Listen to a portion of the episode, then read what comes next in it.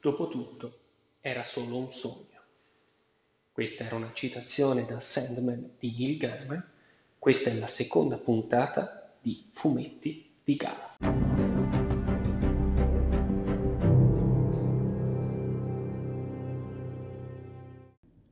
Bentornati a un'altra puntata di Fumetti di Gala, la seconda per voler essere precisi. Questa settimana voglio iniziare la nostra chiacchierata su tutto ciò che eh, circonda il mondo del fumetto, parlandovi di un evento che c'è stato all'inizio di questo mese, eh, di dicembre del 2018, che si chiama Free Comic Book Day. Il Free Comic Book Day prende um, ha origine in realtà negli Stati Uniti, eh, in cui le, tutte più o meno le case editrici americane eh, organizzano un giorno in cui distribuire una serie di albetti gratuiti, eh, così da attrarre quante più persone possibili, possibile ehm, nelle fumetterie e allo stesso tempo promuovere le proprie serie con piccole storie che introducano eh, a nuove serie o eventi futuri e invogliare così il lettore eh, a prenotare eh, queste serie future nella fumetteria direttamente eh, il giorno stesso.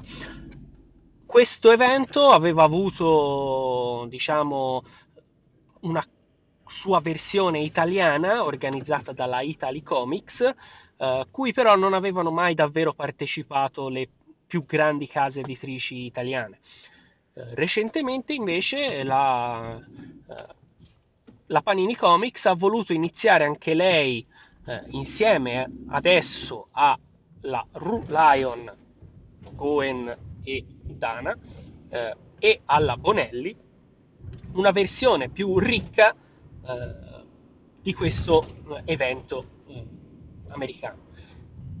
È stato così quindi che all'inizio di dicembre sono stati regalati a chiunque si fosse presentato nelle fumetterie aderenti all'iniziativa eh, tutta una serie di albetti gratuiti eh, contenenti per lo più storie inedite se non eh, anteprime di storie future che verranno presentate in futuro. Facciamo un riepilogo di ciò che è uscito e così avrete anche un'idea più chiara eh, dell'importanza che ha assunto questo evento eh, anche da noi in Italia. Abbiamo inizialmente per la eh, RU DC Nation 0,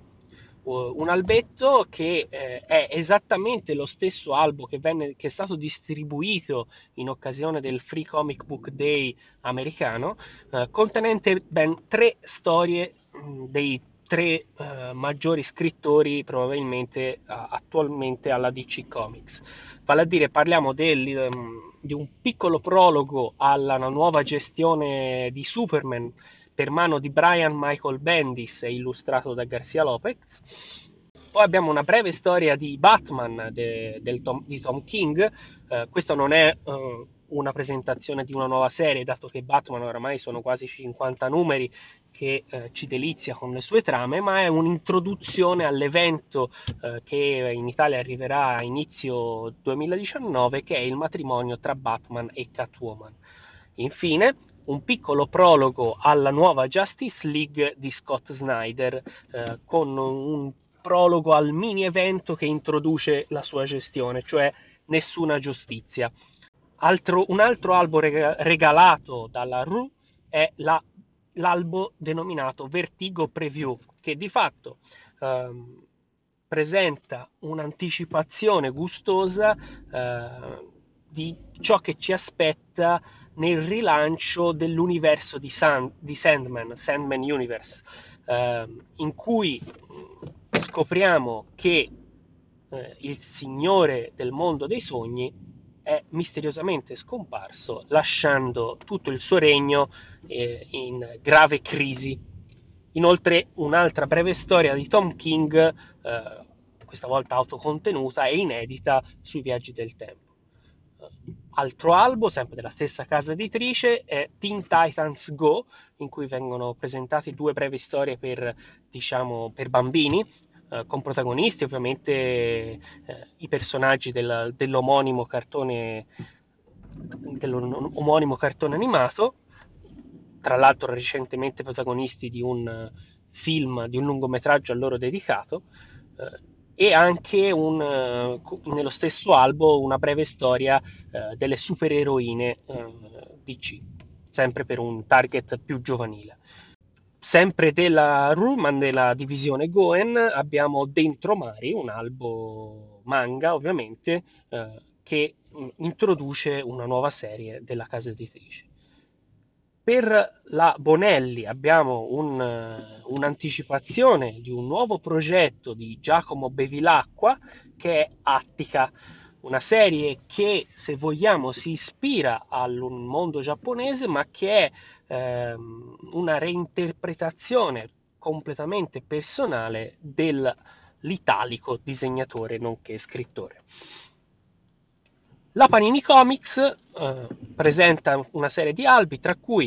eh, Amazing Spider-Man, in cui ven- viene introdotto eh, l'uomo ragno di Nick Spencer, Ehm, in vista del rilancio della sua nuova serie che è già avvenuto tra l'altro qui in Italia eh, e in quell'albo c'è anche un prologo agli Avengers di Jason Aaron. Uh, Jason Aaron che prende in mano le redini dei Vendicatori e uh, inizia a imbastire una trama uh, molto eh, cosmica e molto eh, diciamo a lunghissima eh, gettata tanto che ne ha posto le basi già da un anno a, quest- a questa trama eh, di lungo corso mh, r- collegandosi anche alla sua gestione di Thor. Altro albo della Panini è Capitan America eh, contenente ehm, la la, un prologo alla nuova serie di Tanahisi Coates, Coates o comunque si pronunci, nonché un prologo ai Fantastici 4 di Dan Slott e Sara Pichelli, eh, in cui tornano appunto i eh, quattro protagonisti eh, di vari lungometraggi purtroppo non molto fortunati. Um, per quel che riguarda la divisione Panini Comics, eh, segnaliamo un, un piccolo assaggio della serie quattro ragazzi entrano in una banca di Rosenberg e Boss. Per eh, la divisione Planet Manga invece segnaliamo un'anticipazione del manga Beastars in uscita credo a febbraio appunto per la Planet Manga. Questi erano bene o male eh, gli albi eh, che sono stati regalati questo dicembre, un, uh, vasto, uh, una vasta scelta per tutti i lettori che possono così eh, assaggiare um, quanto di più vario ci sia nel panorama fumettistico attuale eh, e mm, in questo modo le varie case editrici si sono potute presentare anche a chi magari non, eh, non, è un lettore abituale. Un evento che onestamente speriamo venga ripetuto ovviamente, ma che si espanda anche ad altre case editrici e che diventi un vero e proprio evento eh, a livello nazionale che magari ehm, sia maggiormente pubblicizzato anche sui vari media nazionali così da mh, mm, fornire una vetrina utile e fondamentale, aggiungerei, al fumetto in Italia.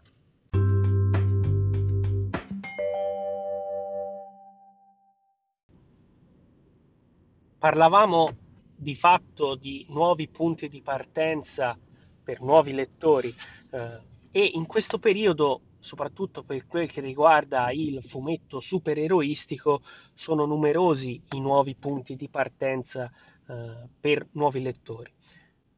La Panini Comics in particolare inizia a pubblicare quelli che sono, eh, diciamo, veri e propri punti di partenza, una, una nuova Marvel, eh, anche grazie all'avvento del nuovo eh,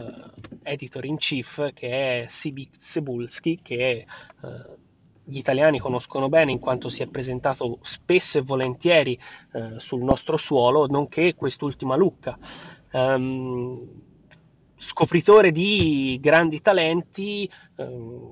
l'obiettivo di Sebulski è chiaramente quello di uh, dare una nuova immagine alla Marvel e quindi ha eh, preso, ha colto l'occasione per rilanciare tutta una serie di, eh, di serie eh, e quindi abbiamo molti punti di partenza per nuovi lettori, tra cui segnaliamo uh, gli Avengers di Jason Aaron e Ed McGuinness, um, che um, verranno presentati in Italia dalla Panini Comics in un monografico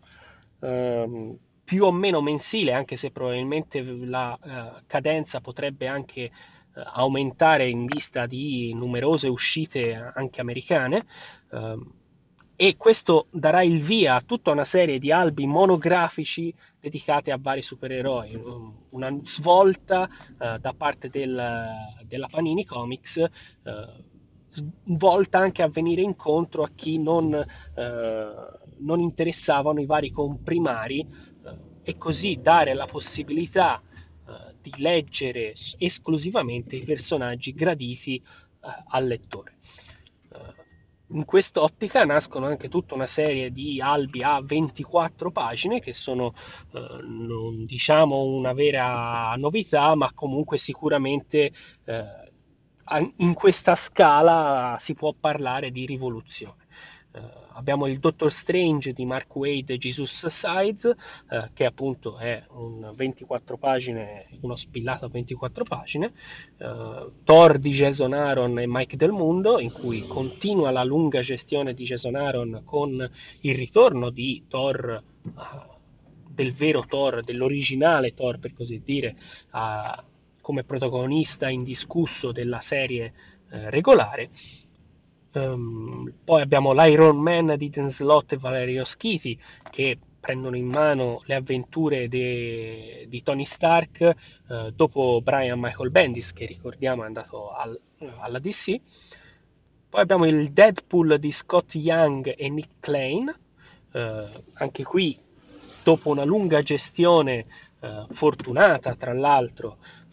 abbiamo un, un rilancio effettivo e qui abbiamo addirittura un quindicinale semi-monografico, se vogliamo, monografico nel senso che il protagonista è sempre Deadpool, ma contenente più serie dedicate al mercenario chiacchierone, eh, protagonista peraltro di due fortunatissimi film eh, interpretati da Ryan Reynolds. Poi abbiamo i Fantastici 4 di Dan Slott e Sara Pichelli, anche questo un mezzo monografico se vogliamo a 48 pagine in quanto ha una, un comprimario che di fatto è comunque una serie dedicata ai Fantastici 4 essendo il Marvel 2 in 1 eh, 2 in 1 se vogliamo eh, di Chip Zarsky. Ehm, poi abbiamo l'Amazing Spider-Man di Nick Spencer e Ryan Otley, questo in realtà r- rimane un 80 pagine quindicinale in quanto le serie dedicate all'uomo ragno sono sempre numerose e quindi eh, c'è bisogno di più spazio per poterle ospitare eh, e in, questa, in, questo, in, questo, antologico saranno presentati oltre all'Amazing Spider-Man di Nick Spencer e Ryan Otley anche eh, lo Spectacular Spider-Man di Chip Zarsky anche se probabilmente anche se ehm, tra poco mh, subentreranno nuovi autori eh, nonché l'ultima parte della gestione de, delle avventure di Miles Morales eh, a opera di Brian Michael Bendis, le ultime sue storie eh, alla Marvel prima de, del passaggio alla DC Comics. Poi abbiamo un altro spillato a 24 pagine che è Immor- L'immortale Hulk di Al Ewing e Bennett, eh, una serie quasi horror vorremmo dire. Eh, il Capitan America di Tane Coates e Lenny Liu, eh, che è un, una serie molto eh, americana se vogliamo, anche se sembra un, una ripetizione, se vogliamo, chiaramente una serie come Capitan America non può che essere americana, ma eh, in particolare si esplora eh, diciamo, le, l'ambientazione eh, dell'entroterra americano, allontanandosi un po' dagli ambienti cittadini uh, newyorkesi in particolare. e, um, altro rilancio, sempre a opera della Marvel e quindi della Panini Comics, è il Venom di Donny Cates e Ryan Stegman, una serie eh, anche questa molto a tinte hard-boiled, se vogliamo, eh, che rappresenta l'ennesimo punto di partenza da parte dell'editore modenese. Eh, la DC Comics, in particolare la Ru, non rimane a guardare perché anche lei presenta dei punti di partenza, eh, dei nuovi punti di partenza, in particolare eh, a fine 2018 e a inizio 2019 assistiamo alla partenza del Superman di Brian Michael Bendis, il cui passaggio alla DC Comics ha uh, fatto il giro del mondo esattamente un anno fa. Uh, la notizia è eh, risultata una vera e propria bomba di mercato pari quasi in proporzione eh, al passaggio di Cristiano Ronaldo alla Juventus. Eh, il Superman di Brian Michael Bendis si caratterizza per eh, avventure che sono sia eh, epiche, con una saga dell'unità che è tuttora in corso in America e che diciamo vuole essere un'esplorazione degli avversari più potenti eh, di Superman, eh, non, oltre al nuovo avversario Rogolzar che vedremo quale ruolo ha avuto nel passato di Krypton, eh, e anche altre avventure molto più intimiste, eh, molto più diciamo di basso profilo per un supereroe potente come Superman, ma che non mancheranno di colpirlo direttamente al cuore, di più non dico per non rivelare altro. Uh, altro punto di partenza per uh, la DC Comics in Italia è la Justice League di Scott Snyder, come già detto in anticipo. Um, la, la, Justice League di Scott Snyder uh, imbastirà tutta una serie di eventi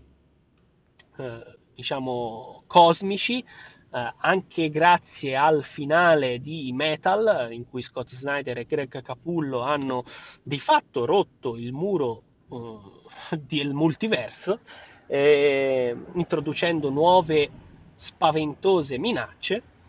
eh, e poi mh, mm, pre- preparerà il terreno a tutta una serie di eventi che si accumuleranno e porteranno in una direzione ancora non meglio precisata e ancora non annunciata dalla DC Comics, ma che sembra eh, appunto avere una direzione ben precisa verso un misterioso evento eh, del prossimo anno.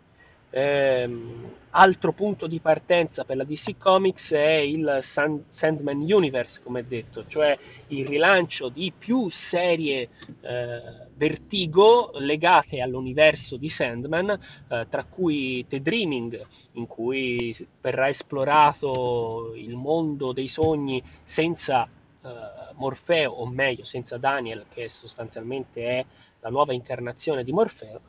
eh, poi abbiamo la Casa dei Sospiri, eh,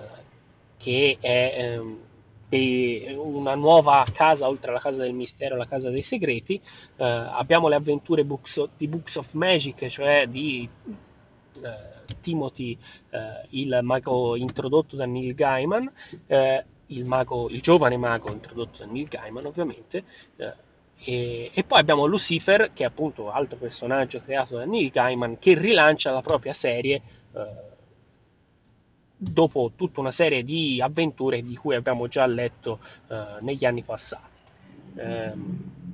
altri punti di partenza, eh, se vogliamo, è il Batman di Tom King, che in realtà è a metà sostanzialmente della propria gestione eh, di, di 100 numeri come dichiarato dallo stesso scrittore, ma che con il matrimonio tra Batman e Catwoman eh, introduce un punto di partenza ideale,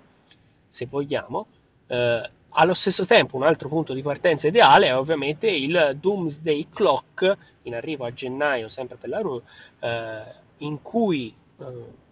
Geoff Jones e eh, Gary Frank eh, daranno un seguito a Watchmen, di Alan Moore e Dave Gibbs, Gibbons, eh, introducendo i personaggi creati dal bardo eh, nell'universo DC.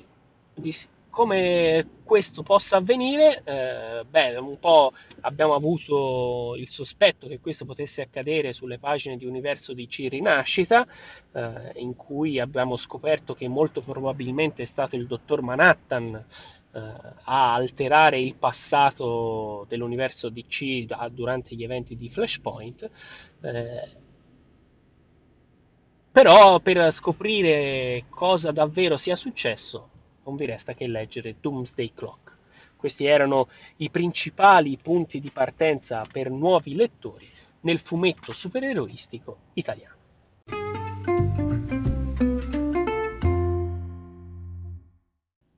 La recensione di oggi, di questa settimana in realtà, eh, vuole essere eh, un omaggio a un caro amico che è Marco Rizzo eh, e il fumetto in questione è Salvezza di appunto Marco Rizzo e Lelio Bonaccorso, pubblicato dalla Feltrinelli Comics. Eh, è un fumetto che ha giustamente ricevuto il plauso di critica e pubblico, vendendo numerose copie ovviamente e ricevendo eh, giustamente numerosi premi.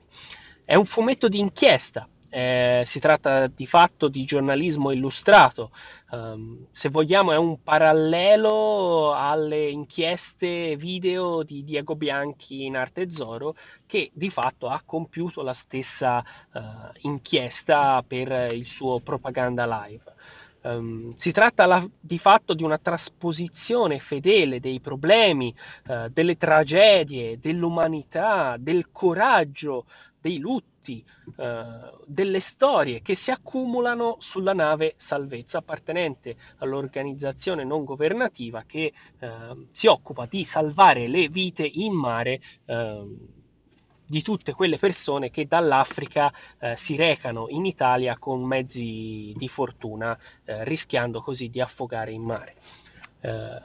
il fumetto è un'opera, se vogliamo, asciutta, che non cede al vittimismo, alla facile empatia, eh, al um, pietismo, se vogliamo, eh, però non esagera d'altro, d'altro, canto con la fredda cronaca, eh, rimane comunque a, um, un filo di empatia che eh,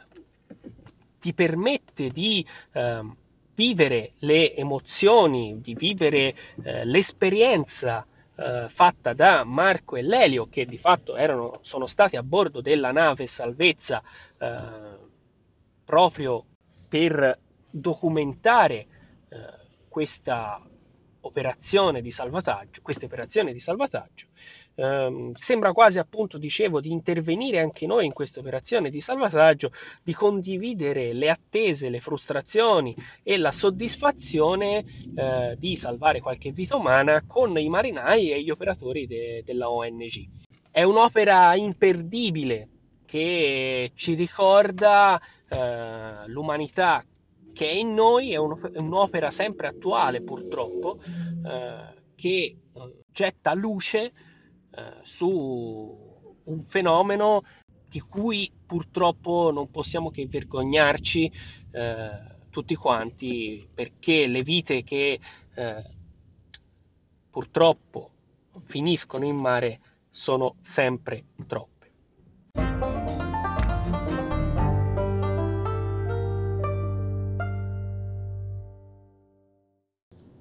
Ed eccoci a una nuova puntata dei fumetti della settimana. Probabilmente l'ultima dell'anno, dato che probabilmente non usciranno altri fumetti da qui al 2019. Uh, segnaliamo prima di tutto un omnibus, uh, un volume omnibus della Panini Comics, uh, La tomba di Dracula,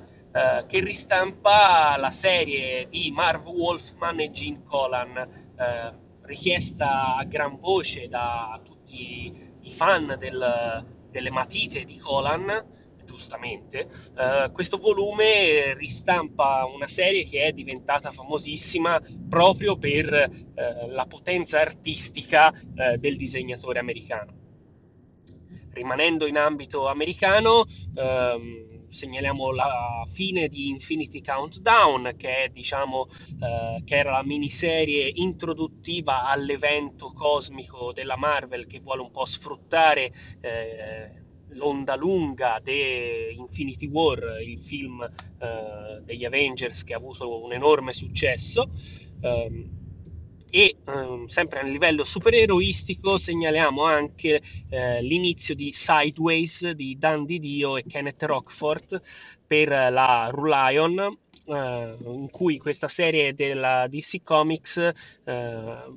è, fa parte di, dell'iniziativa New Age of Heroes, la nuova età degli eroi, eh, in cui si tenta di dare maggiore risalto al contributo fornito dai disegnatori nella creazione di una storia. Cambiando completamente genere, segnaliamo che eh, sempre per la Panini Comics esce The Best of Paperopoli, eh, un volume contenente 10 anni di storie dedicata alla città eh, dei paperi e infine per la Coconino eh, segnaliamo Carlo Alberto Dalla Chiesa, il generale di ferro di Matteo Laudiano e Davide Bonfanti, in cui viene narrata la storia, la tragica storia del generale ucciso da Cosa Nostra. Per questa settimana è tutto, arrivederci alla prossima puntata.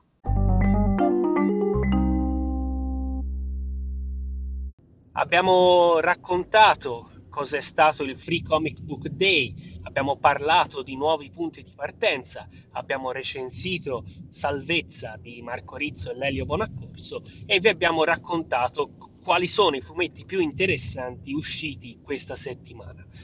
Eh, vi diamo appuntamento la prossima settimana per una puntata molto speciale eh, dedicata interamente a Leo Ortolani. Per questa settimana è tutto, io sono Riccardo Galardini e questo era Fumetti di Gala.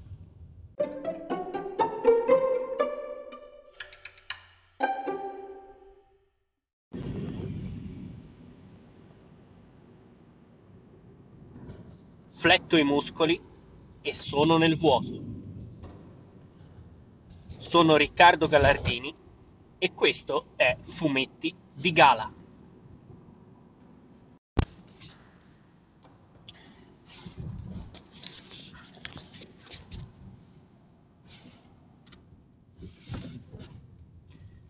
Bentornati a Fumetti di Gala, il podcast eh, che vuole approfondire eh, tematiche legate al mondo del fumetto. Questa è la terza puntata, se non vado errato, per già perso il conto, iniziamo benissimo. Eh, in questa puntata speciale voglio parlare esclusivamente eh, di un autore, un autore completo che, quindi, che illustra e scrive le proprie storie oramai da anni e anni Uh, sto parlando del miglior autore Marvel vivente, vale a dire Leo Ortolani.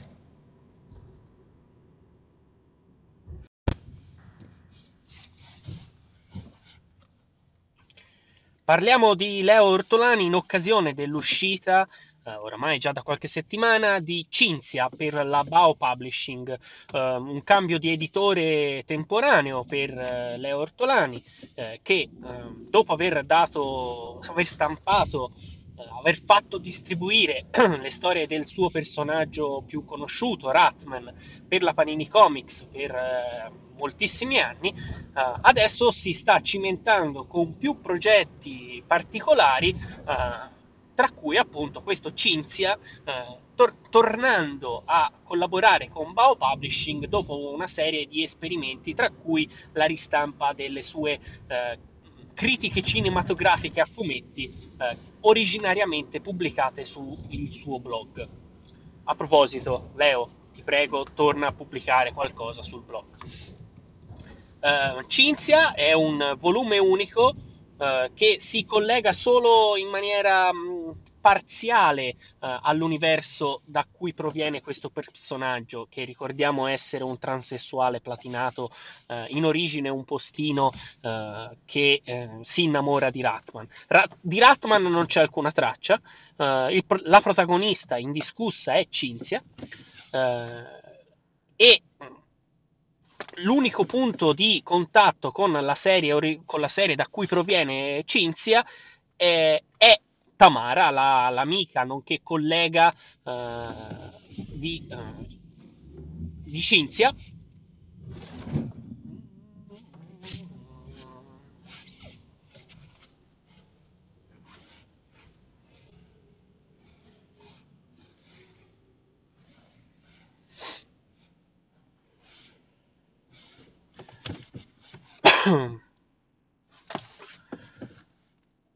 Tamara amica nonché collega di Cinzia, anche lei ovviamente transessuale. Uh, la storia si potrebbe considerare una sorta di what if, uh, una storia alternativa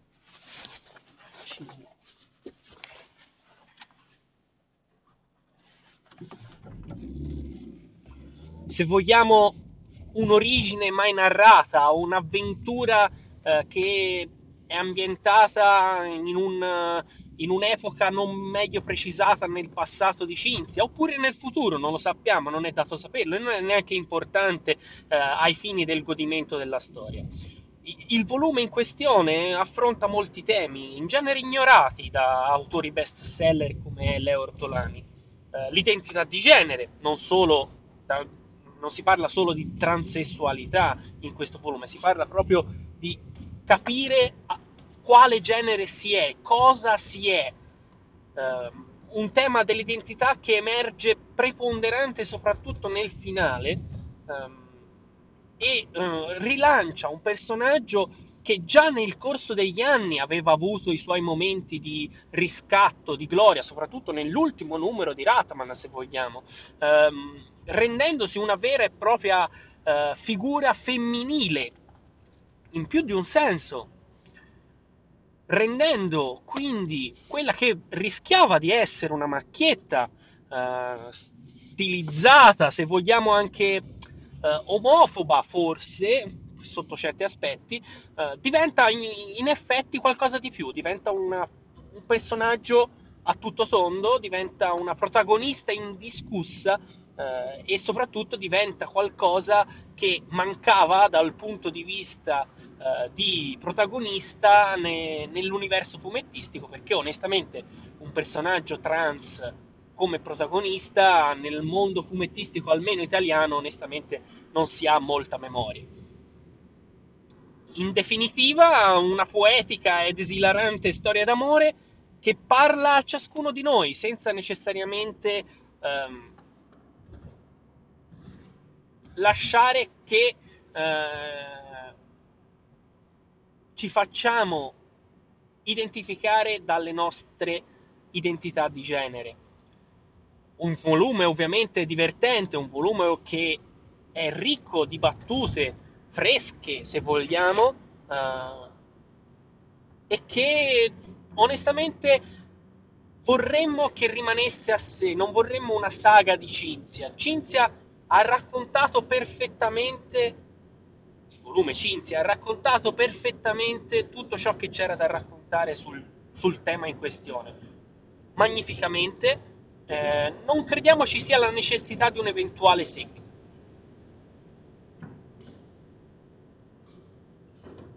Un volume quindi imperdibile che vi consigliamo caldamente. Ricordiamo Cinzia, Bao Publishing.